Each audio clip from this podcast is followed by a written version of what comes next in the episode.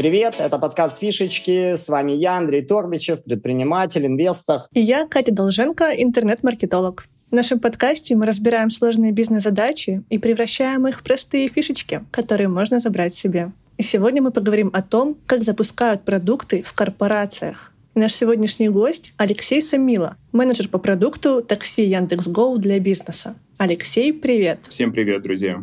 Леш, у тебя куча образований. И акселератор Фри, и Сколково, и университет Валенсии, и школа трекеров, боже мой. И сейчас ты в Яндексе. Скажи мне, пожалуйста, простыми словами, как в третьекласснику, кто такой менеджер по продукту, что он делает, что за зверь? Да, Кать, классный вопрос. Я думаю, что любого продукт-менеджера, если ты хочешь поставить в тупик, нужно спросить у него, чем занимается продукт-менеджер. Э, потому Я что этого это... и добивалась. Да-да-да, это супер комплексная позиция, которая, как правило, включает в себя работу очень большой команды и крутой команды, чтобы ответить на вопрос себе, чем я занимаюсь как продукт-менеджер. Я бы, наверное, сформулировал это так задача продукт-менеджера, ну, по крайней мере, одна из главных, определить, в каком направлении мы идем, что мы делаем, для кого, зачем, почему это важно, нужно и что нам это принесет, сформулировать и декомпозировать это видение для команды и пролидировать этот процесс так, чтобы в итоге это видение реализовалось. Я бы сказал, что, наверное, вот это одна из ключевых задач продукт-менеджера.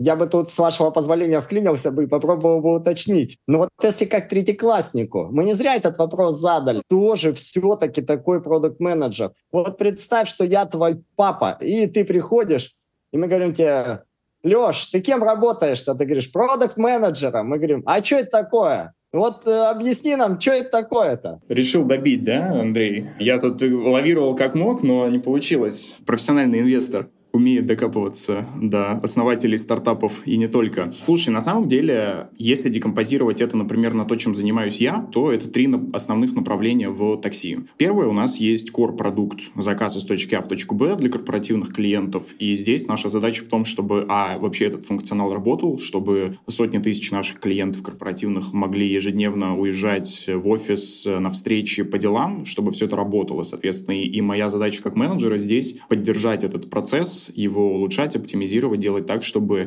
возрастающие потребности нашей аудитории постоянно удовлетворялись лучшим образом. Вторая важная часть того, чем мы занимаемся в продукте такси для бизнеса, это наши три таких подразделения продуктовых, которые отвечают за нужды непосредственно только корпоративных клиентов. У нас есть три вот таких продукта. Это продукт под названием массовый развоз, когда, например, у тебя крупное предприятие, ты стоишь где-нибудь на МКАДе, у тебя большой ресторан, и тебе нужно в 11 вечера развести 100 сотрудников домой. Что будут делать в этот момент? Мы в какой-то момент, анализируя аудиторию, поняли, что и у нее нет ответа на этот вопрос. Заказать автобусы, заказать 20 такси, что-то еще, то есть это реально сложный логистический сценарий. И тут мы поняли, что это как бы новый продукт, который мы можем сделать, э, и мы его сделали. Это массовый развоз, он помогает компаниям по нажатию буквально нескольких кнопок развести в одном заказе до 48 сотрудников. То есть это очень такой классный сценарий, который крупным компаниям нужен. Недавно мы запустили новую опцию «Час плюс». Это такая опция в такси, которая позволяет заказать машину с водителем до 8 часов и на одном заказе вместе с одним водителем э, весь день заниматься своими делами. А также у нас есть кабинет для USN клиентов.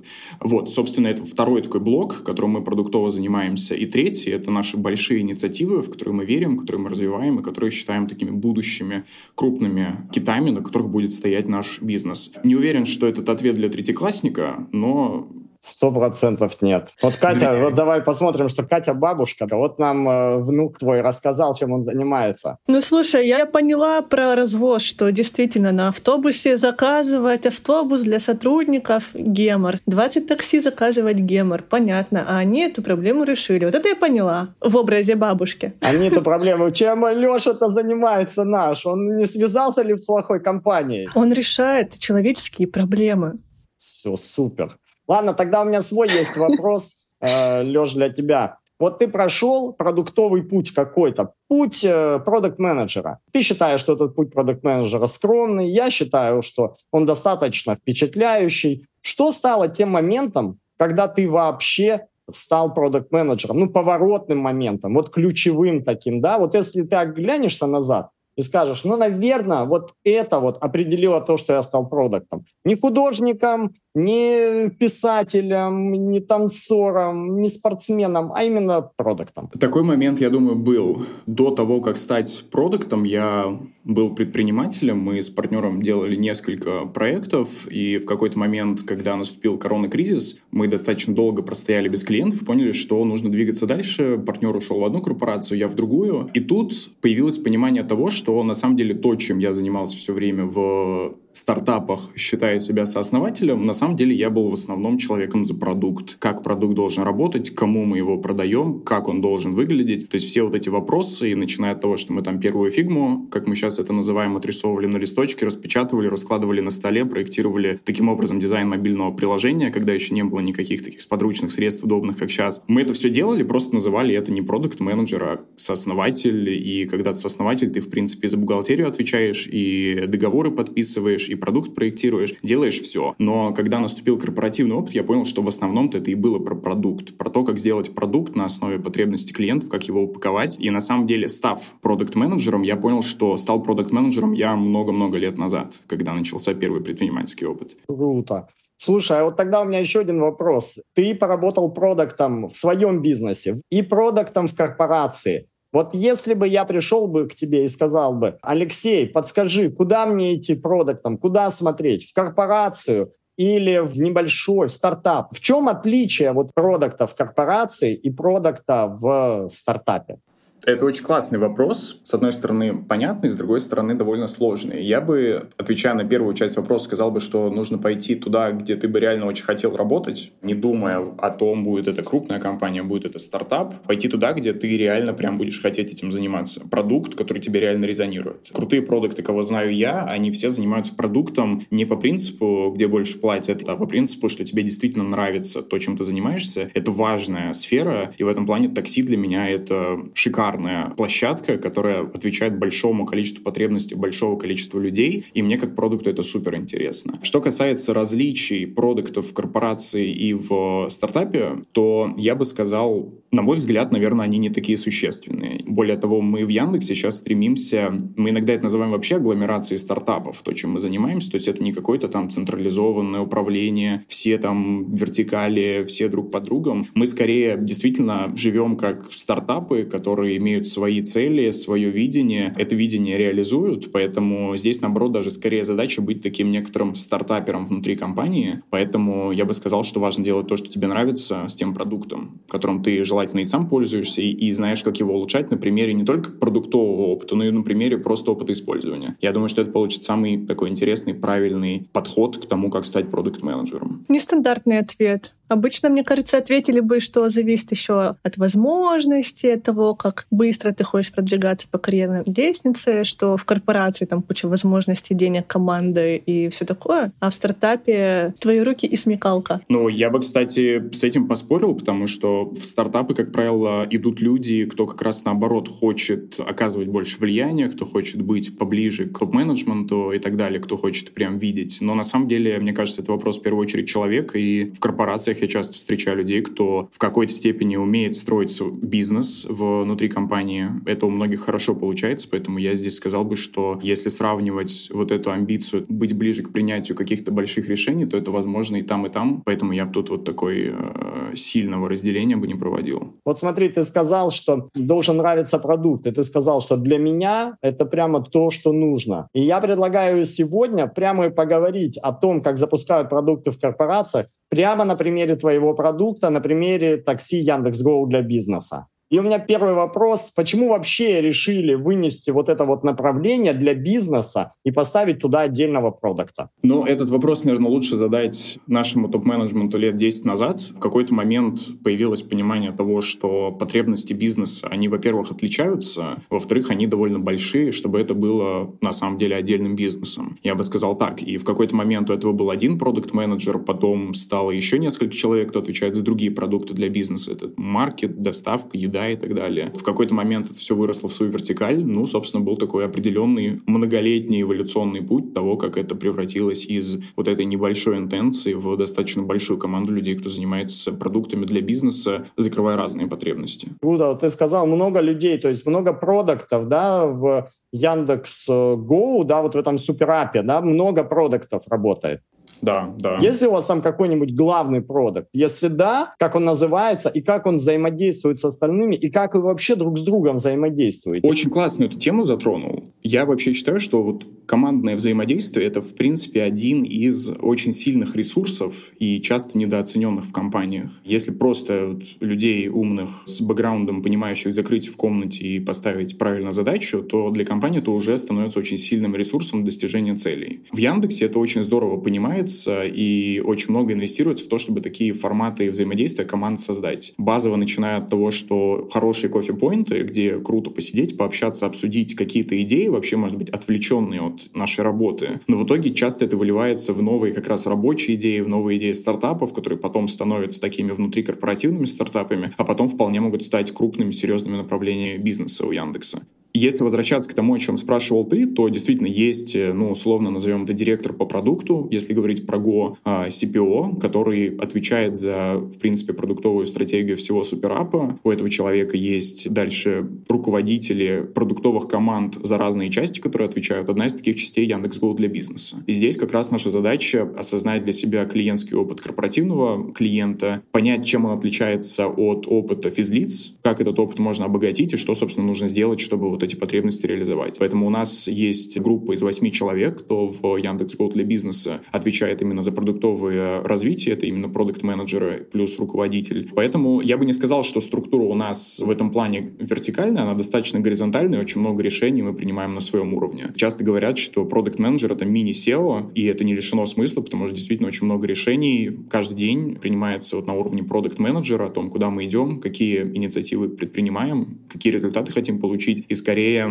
задача руководителя, ну, как я ее здесь вижу, в том, чтобы провалидировать, что это направление верное, а дальше не мешать людям сделать свою работу. То есть получается, что руководитель, и не совсем руководитель, он похож на ментора, да, такого скорее? Э, слушай, да, это очень классно, то, что ты сказал. Действительно, я бы сказал, что, ну, по крайней мере, мое желание, которое мы во многом вот с нашим руководителем реализуем, это действительно некоторый такой формат менторства, потому что продукт-менеджер — такая позиция, которая подразумевает, что у тебя есть есть какой-то набор скиллов там базового менеджмента себя, менеджмента команд, поэтому не так интересно, если вы будете заниматься в работе сроки, задачи, дедлайны, коммиты, какой-то операционный менеджмент, потому что с этой как бы задачей уже справляется любой таск-трекер и так далее. Интересно сделать то, что таск-трекер не может. Это видение, это команда, это взаимодействие с людьми, и здесь как раз функция руководителя в том, чтобы этот процесс наставлять и подчиненным давать тот инструментарий, который позволит это сделать, чтобы через это потом добиться более значимых продуктовых результатов. Леша, подскажи еще, вот вы внедрили функцию «Час плюс» Adios. Не очень давно, насколько я знаю. И понятно, что ее разработка, да, внедрение стоит денег. Расскажи, пожалуйста, как вы решили, что нужна именно эта функция, что именно ее нужно внедрять и заниматься? Мы довольно много общаемся с э, нашими клиентами, благо они у нас есть лояльные в большом объеме, которые позволяют нам частенько с ними говорить о том вообще, о чем они занимаются, как у них строится жизнь, как у них строится бизнес. И часто именно вот такие встречи, разговоры, каздевы, назовем их так, становятся хорошим фундаментом для того, чтобы понять, а что на самом деле нужно нашим клиентам. Я как-то общался с э, одной из наших близких клиник в Твери, у которой профиль — это пациенты-дети. И мне один педиатр рассказал классную историю о том, что приезжая на приемы к детям, специфика отличается от взрослых. Детям нужны, например, весы в определенных ситуациях, да, чтобы понять вес ребенка. Это там свой набор медикаментов, свой набор оборудования, свой набор документации. Автопарк есть вообще не у всех. И ездить какими-то другими способами неудобно, и ты можешь не успеть ко всем пациентам за день. И тут мы поняли, что да, это классный, очень интересный сценарий, что вот врачу, который ездит к детям, нужно какой-то отдельный вид транспорта, который позволит это сделать. Потом я общался еще с одним нашим хорошим клиентом, это агентство недвижимости, они сказали, что у них был такой случай, вот к ним приезжал какой-то партнер из-за рубежа, у него был один день в Москве, даже меньше, там несколько часов, и они хотели за это время успеть ему презентовать и продать какие-то складские помещения. И вот они нашли машину, она встретила человека в аэропорту,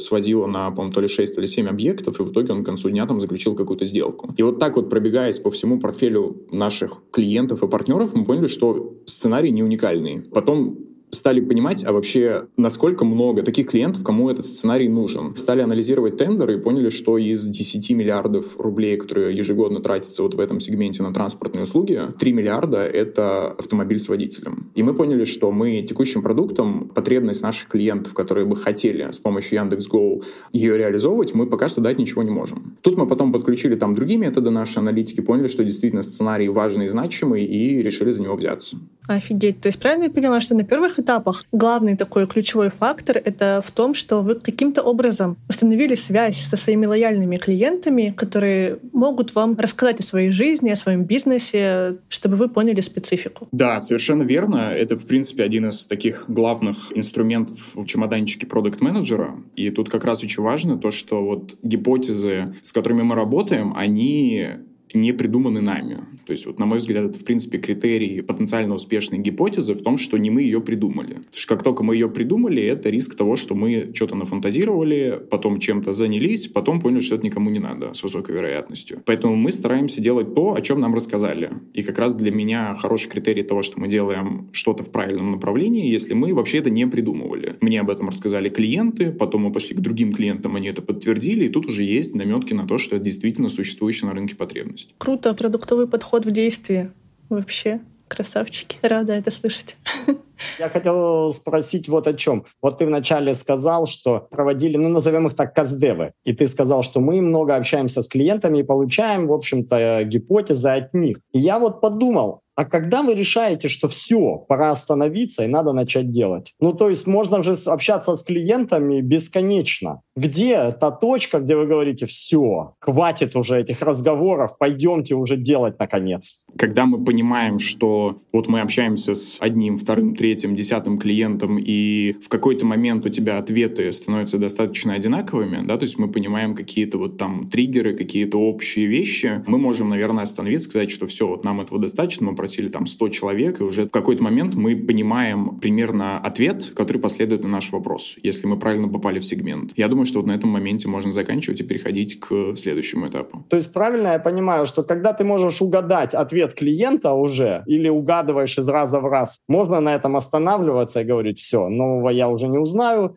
пойду делать? Я думаю, да, с одной оговоркой о том, что важно понять, что ты попал в сегмент. Потому что если ты наберешь 100 человек или миллион человек из разных сегментов, они каждый тебе скажет что-то свое. Поэтому здесь в какой-то момент как раз задача перед той, что ты озвучил, перед тем, как остановиться, важно понять, кто сегмент, и по вот этим а, там первому набору каких-то триггерных слов определить сегмент. Попытаться потом его как-то просуммировать, найти уже похожих людей и к ним идти. И если вот ты среди них начинаешь предугадывать ответы, да, можно говорить о том, что ты понимаешь потребности аудитории. Можно с обратной стороны посмотреть и сказать, что если ты определил сегмент, вот сделал все эти действия, которые ты сказал, и пошел с ними разговаривать, и провел уже несколько десятков этих интервью, разговоров, и ответы все равно разные, ты напортачил сегментом, ошибся. Я думаю, да, ты не попал в сегмент. Поэтому это я для слушателей, для наших подчеркну, что о чем нам говорит Алексей, что если вы несколько десятков интервью провели, ответы угадывать не научились, не стали вангой, похоже, ошиблись сегментом, надо возвращаться на шаг. Ну смотри, то есть здесь не то, чтобы ошиблись сегментом, мы пока на этом этапе вообще не ошиблись нигде, то есть мы просто его пока не нащупали. Пока мы набрали каких-то разнородных людей в интервью, они отвечали разные вещи, мы пока у нас вот нет за что зацепиться. Просто просто продолжаем спокойно, никакой ошибки в этом нету, до того момента, пока мы как раз не сможем определить, что да, вот эти люди друг на друга похожи. В первую очередь не по тому, там, сколько им лет, из какого они города и так далее, а потому, что у них вот одна потребность, одна проблема, и они примерно одинаково мыслят о потенциальном решении. Ну вот э, ты говоришь, что провели кэшдевы, грубо говоря, изучили рынок, поняли, что есть такая проблема, что надо пилить продукт, и вот пока вы его делаете, есть ли какие-то подходы, люди из продукт-менеджмента или еще откуда-то, которые вы использовали, и, может быть, что-то вам сэкономило денег, и ты с нами поделишься этим. Не деньгами, а подходами. Я уже обрадовался. Думаю, деньгами. Да, есть такой подход. На самом деле он, наверное, берет свое основание в бережливом стартапе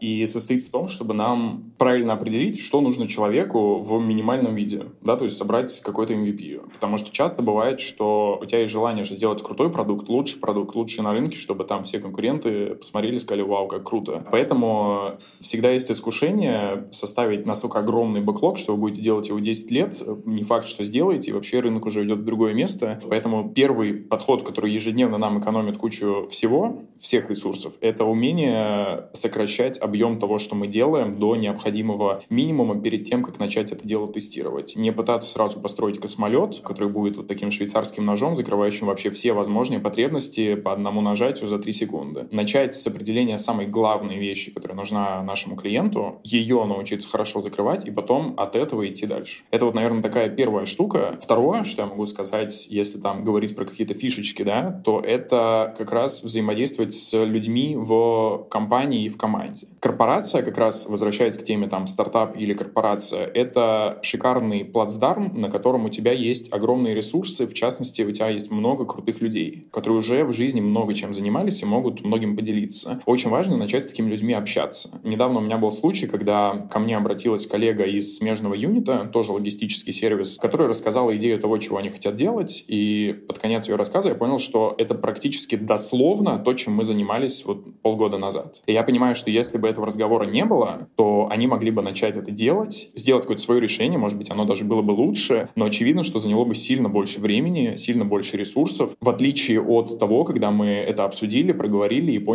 что мы уже набили какую-то часть шишек, э, имеем экспертизу и готовы подсказать более прямой путь к этой цели. Поэтому вот это командное взаимодействие как внутри продуктовой команды или внутри там бизнес-юнита, так и вообще по всей компании, это ценнейший ресурс, который экономит множество других ресурсов. Не могу не спросить, как выглядел MVP Час Плюс? Да, очень классный вопрос. У нас есть платформа логистическая э, в виде маркетплейса, которая объединяет водителей и клиентов. У нас есть существующая платформа, на которой мы тестируем MVP, тестируем любые другие гипотезы. Поэтому для нас один из самых простых вариантов запустить продукт примерно в таком виде, как выглядит там базовый заказ такси. То есть, если говорить вот конкретно с нашей точки зрения сейчас, то нашим MVP было то, что мы запустили практически не корректируя карточку заказа и модель работы, запустили новый продукт на платформе существующей. Но я думаю, если бы мы говорили про стартап, у которого нету этого ресурса и нету, в принципе, известного user flow, нет известного процесса использования, здесь, наверное, стоило бы пойти как-то иначе, нанять несколько подрядчиков и с ними попробовать на абсолютно из палок собрать первый MVP.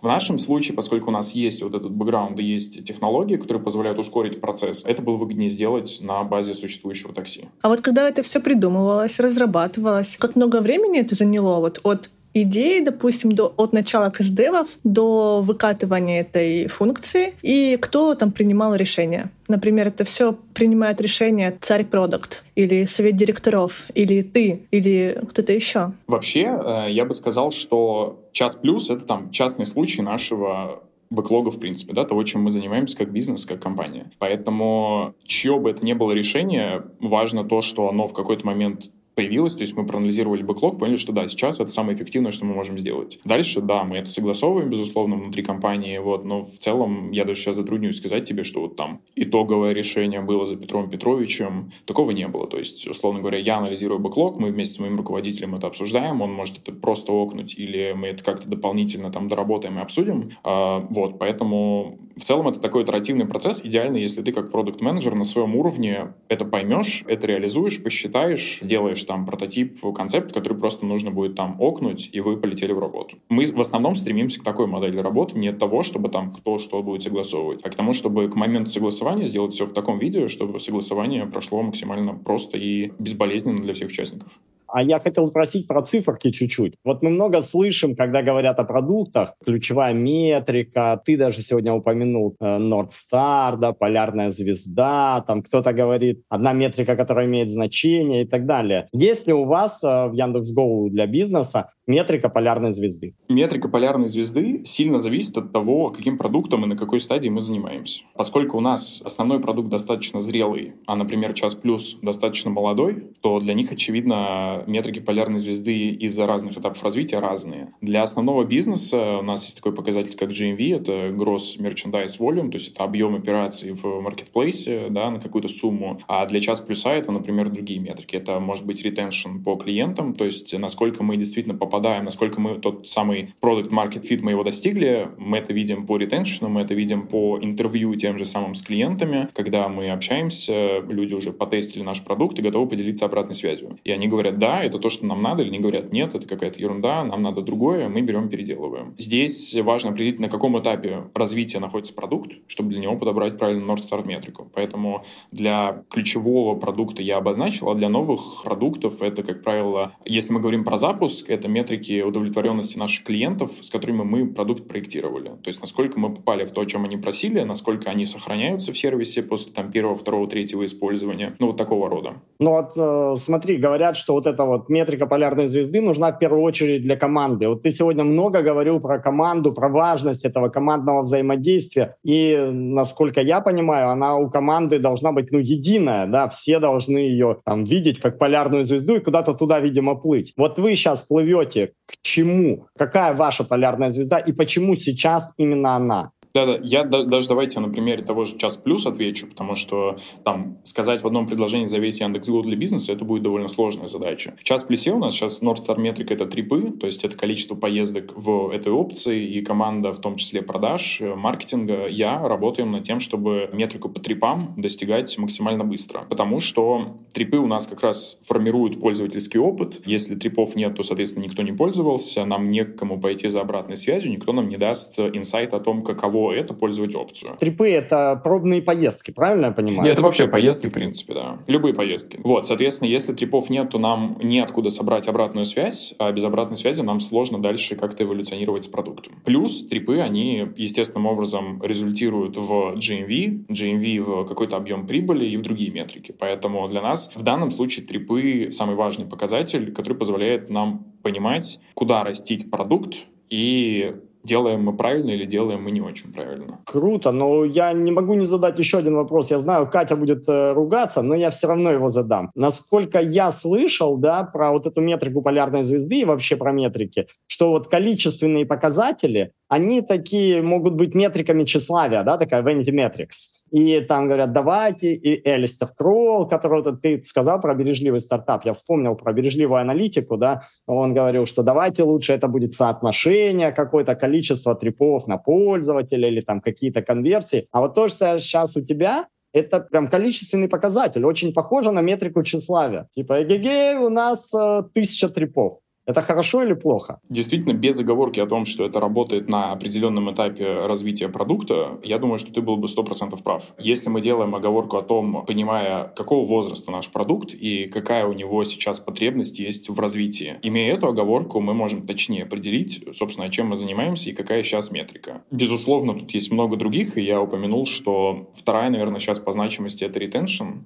но вместе с этим и, в принципе, обратная связь качественная от клиентов. То есть просто на уровне общения, проводим интервью, понимаем, насколько мы попадаем в то, о чем клиенты просили. Но повторюсь, что если нет трипов, то обратной связи не возникнет. Поэтому сейчас первоочередная задача в этом. Слушай, правильно я понимаю, что на начальном этапе такая метрика допустима, да, количественная. Просто чтобы получить обратную связь, наверное, когда дальше пойдет, и у вас же он не один продукт, эта метрика все-таки, наверное, поменяется на какую-то там метрику соотношения или там еще что-то. Ну, смотри, здесь еще важно, о каких метриках мы говорим. Это там продуктовые метрики, селзовые метрики, бизнесовые метрики в широком смысле слова. Поэтому в целом здесь действительно сильно зависит от этапа развития продукта, потому что в конечном счете мы смотрим на GMV, э, если не считать каких-то там отдельных кейсов. Поэтому сейчас важно трипы. Трипы важно сделать в хороший ретеншн, в качественную обратную связь. И дальше уже, исходя из этого, понимать, сохраняем мы все как есть или делаем какие-то развороты и меняем продукт, бизнес-модель, клиентский сегмент, чтобы дальше продукт развивать. А, могу я тебя попросить, Алексей, расшифровать вот эту метрику GMV прям простым языком, потому что не все наши слушатели продукты. Будем работать над этой метрикой, чтобы после нашего подкаста больше продуктов стало в вашей аудитории. GMV — это Gross Merchandise Volume, то есть это объем сделок на рынке, да, на каком-то маркетплейсе нашем. Поэтому для нас это, в принципе, объем наших транзакций между нашими клиентами и нашими водителями, которые являются партнерами сервиса. То есть правильно я понимаю, если простыми словами, это либо количество трипов,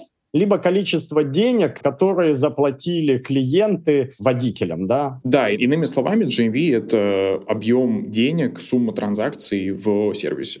Угу. И как часто вот эту метрику вашу вы ну, мониторите или снимаете, или смотрите на нее как часто? Хороший вопрос, потому что на эту метрику ежедневно как будто бы смысла смотреть нет. Но к GMV приводят другие метрики. Retention, количество трипов, средний чек, количество активных клиентов и так далее. И вот на эти метрики мы смотрим, вот, например, по час плюсу есть набор метрик, на которые я смотрю ежедневно, чтобы понимать, как у нас идет дело, насколько мы движемся к нашим достаточно краткосрочным целям, учитывая юный возраст продукта. То есть, чем крупнее метрика, как правило, North Star метрика — это не та метрика, с которой вы ежедневно операционно работаете. То есть, это какая-то полярная звезда, на которую вы смотрите, и вы корректируете свой путь относительно того, а вообще мы туда движемся или не туда. Но движение к North Star метрике, оно скорее за счет работы с другими метриками более низкого уровня. Потому что GMV — это все-таки следствие большого количества разных действий, разных метрик, и чтобы к нему прийти, нам как раз важно влиять в первую очередь на них. Ну, потому что на них, а, проще влиять,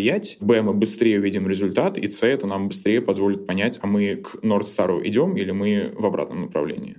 Круто. Вот то, что ты говоришь, очень похоже на то, что называют опережающие запаздывающие метрики. Похоже, GMV — это запаздывающая метрика, на вот есть опережающие. И вот частый вопрос, который возникает и у наших слушателей, продуктов среди наших слушателей, как взять и разложить эту большую метрику, которую там раз в год или раз в квартал или, не знаю, раз в месяц там снимать, на те, на которые смотреть каждый день. Как вот вы это сделали? Как вы от GMV пришли, ну, какой-то одной? Давай для простоты просто, ну, поймем, как это вообще делается. Если говорить про GMV, то он сформируется у нас из среднего чека и количества трипов. Трипы формируются, да, там, из того, сколько у нас клиентов, как часто они ездят. И вот так вот, декомпозируя одну метрику за другой, мы приходим к пониманию того вообще, какой у нас дерево метрик. Потом мы можем на основе нашей логики или каких-то предпосылок понять, на какую из них проще повлиять. И таким образом у нас появляется появляется понимание того, что вот, окей, сейчас работаем со средним чеком. Или, например, нет, сейчас работаем с количеством трипов на клиента. Здесь важно понять на старте, а с чем поработать проще всего и соотнести это с тем, что даст максимальный эффект. То есть, условно говоря, для каждой такой подметрики определить свою рентабельность, чем сейчас нам будет выгоднее заниматься. И взять самые верхнеуровневые вещи. Слушай, ну, мне кажется, мы достаточно большой пласт сегодня подняли. И про каздевы поговорили, и про метрики поговорили, и про функции проговорили, и про команды, и про фичи. И я в конце хотел тебя попросить необычную вещь сделать. Для нас это тоже впервые. Я хочу тебя попросить немножко пофантазировать. Я знаю, что продукты этого не любят. Представь, что на твое место приходит следующий продукт, а ты становишься, ну, не знаю, там, директором по продукту, CPO или кем-то. У тебя есть возможность дать ему только один совет, как развивать такси Яндекс.Гоу для бизнеса. Что это будет? Я думаю, что я бы сфокусировался на работе с людьми.